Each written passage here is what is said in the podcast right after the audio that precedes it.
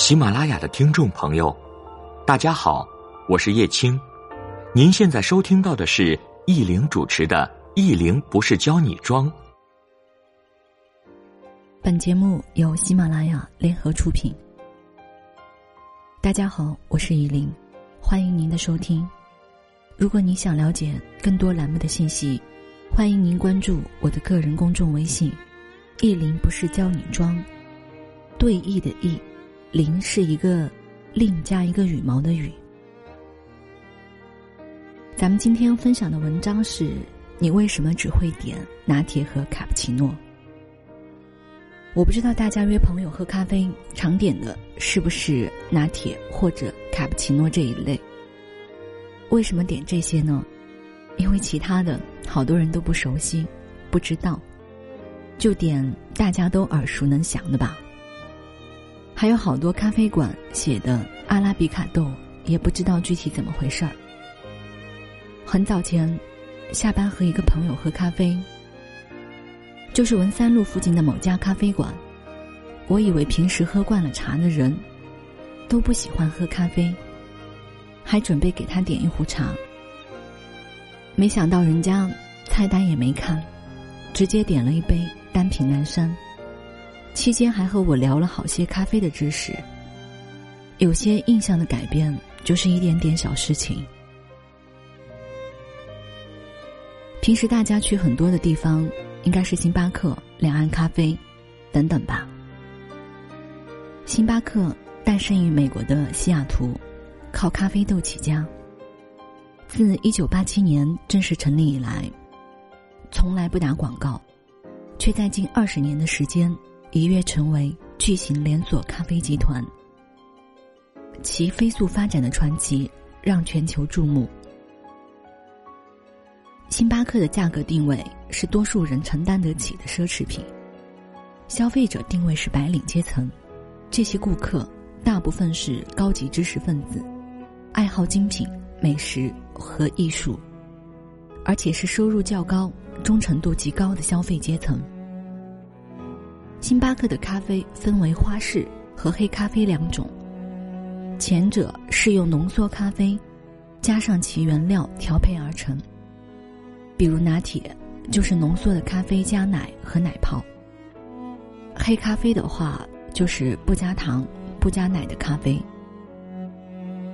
星巴克的抹茶拿铁我还是很喜欢，虽然个人不太喜欢星巴克的环境，人多嘈杂，当然这个看地段。喝茶喝咖啡，我一直都喜欢安静的环境，不管约不约人，安静的环境不被打扰。才可以整理好思路，或者谈心的合作。昨天去索菲特的大堂吧喝下午茶，人太多。以后大家约朋友谈事情，可以选一些五星级酒店的行政酒廊，有的在顶层，环境也好。去的也都是酒店的住客，不会太吵闹。聊了星巴克，我们再说说不同咖啡的种类。平时你们常点的拿铁是这样的，拿铁咖啡是意大利浓缩咖啡与牛奶的经典混合。意大利人也很喜欢把拿铁作为早餐的饮料。意大利人早晨的厨房里，照得到阳光的炉子上，通常会同时煮着咖啡和牛奶。还有卡布奇诺是这样的，二十世纪初有了卡布奇诺咖啡。卡布奇诺是一种加入以同量的意大利特浓咖啡和蒸汽奶泡牛奶相混合而成的意大利咖啡。此时，咖啡的颜色就像卡布奇诺教会的修士在深褐色的外衣附上一条头巾一样，咖啡因此而得名。传统的卡布奇诺咖啡是三分之一的浓缩咖啡，三分之一的蒸汽牛奶。和三分之一的泡沫牛奶，特浓咖啡的浓郁口味，配以润滑的奶泡，撒上肉桂粉的起泡牛奶，混以自下而上的意大利的咖啡香气。在说南山之前，简单分享一下什么是花式咖啡和单品咖啡。花式咖啡就是加入了调味品以及其他饮品的咖啡，比如拿铁咖啡、焦糖玛奇亚朵、冰咖啡、绿茶咖啡、黑玫瑰咖啡、鸳鸯咖啡等等。单品咖啡就是用原产地出产的单一咖啡豆磨制而成，饮用时一般不加奶或者糖的纯正咖啡。比如有著名的南山咖啡、巴西咖啡、哥伦比亚咖啡，都是以咖啡豆的出产地命名的单品。摩卡咖啡和炭烧咖啡虽然也是单品，但它们的命名就比较特别。摩卡是也门的一个港口，在这个港口出产的咖啡都叫摩卡，但这些咖啡可能来自不同的产地，因此每一批的摩卡豆的味道。都不尽相同。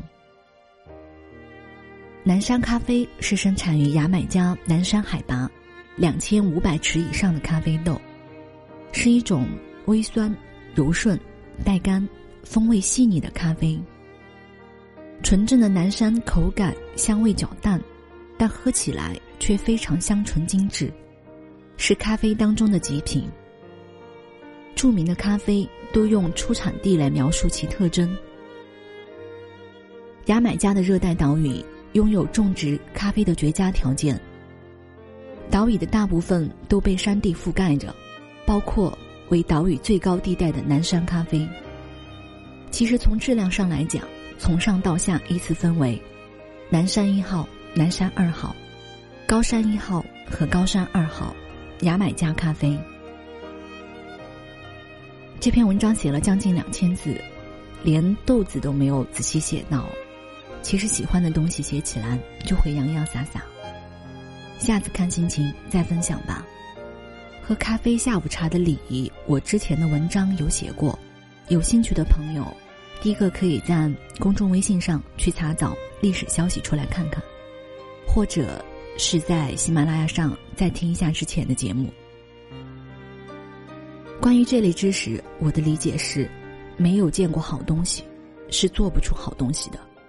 不是闷头看几本书，摘抄点文字就可以。感同身受这个词是大家都理解的。有时看书会发现，有些媒体的文章是拿着三千月薪的人写给月薪三万的人看的。所以各种不同文章的观点，大家都辩证的看吧。没有什么全对，没有什么全错，你喜欢便是。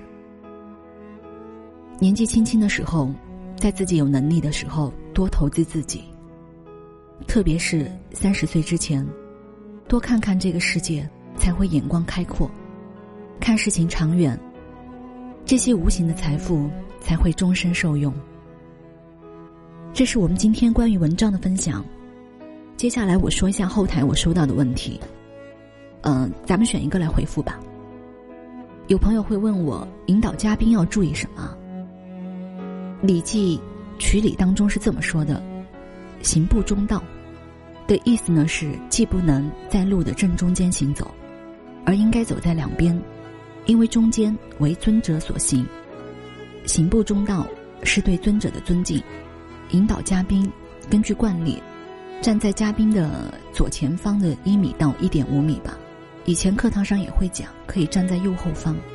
但是你站在右后方引导可能不是特别方便，所以一般还是建议左前方一点五米到一米的距离比较恰当。另外，在遇到不熟悉的地方或者马路的时候，可以走在嘉宾的外侧。还有呢，引导嘉宾的时候注意一下体态优雅规范。这个是我们关于问题的分享。那今天的分享就到这里。谢谢您的收听，愿你一切安好。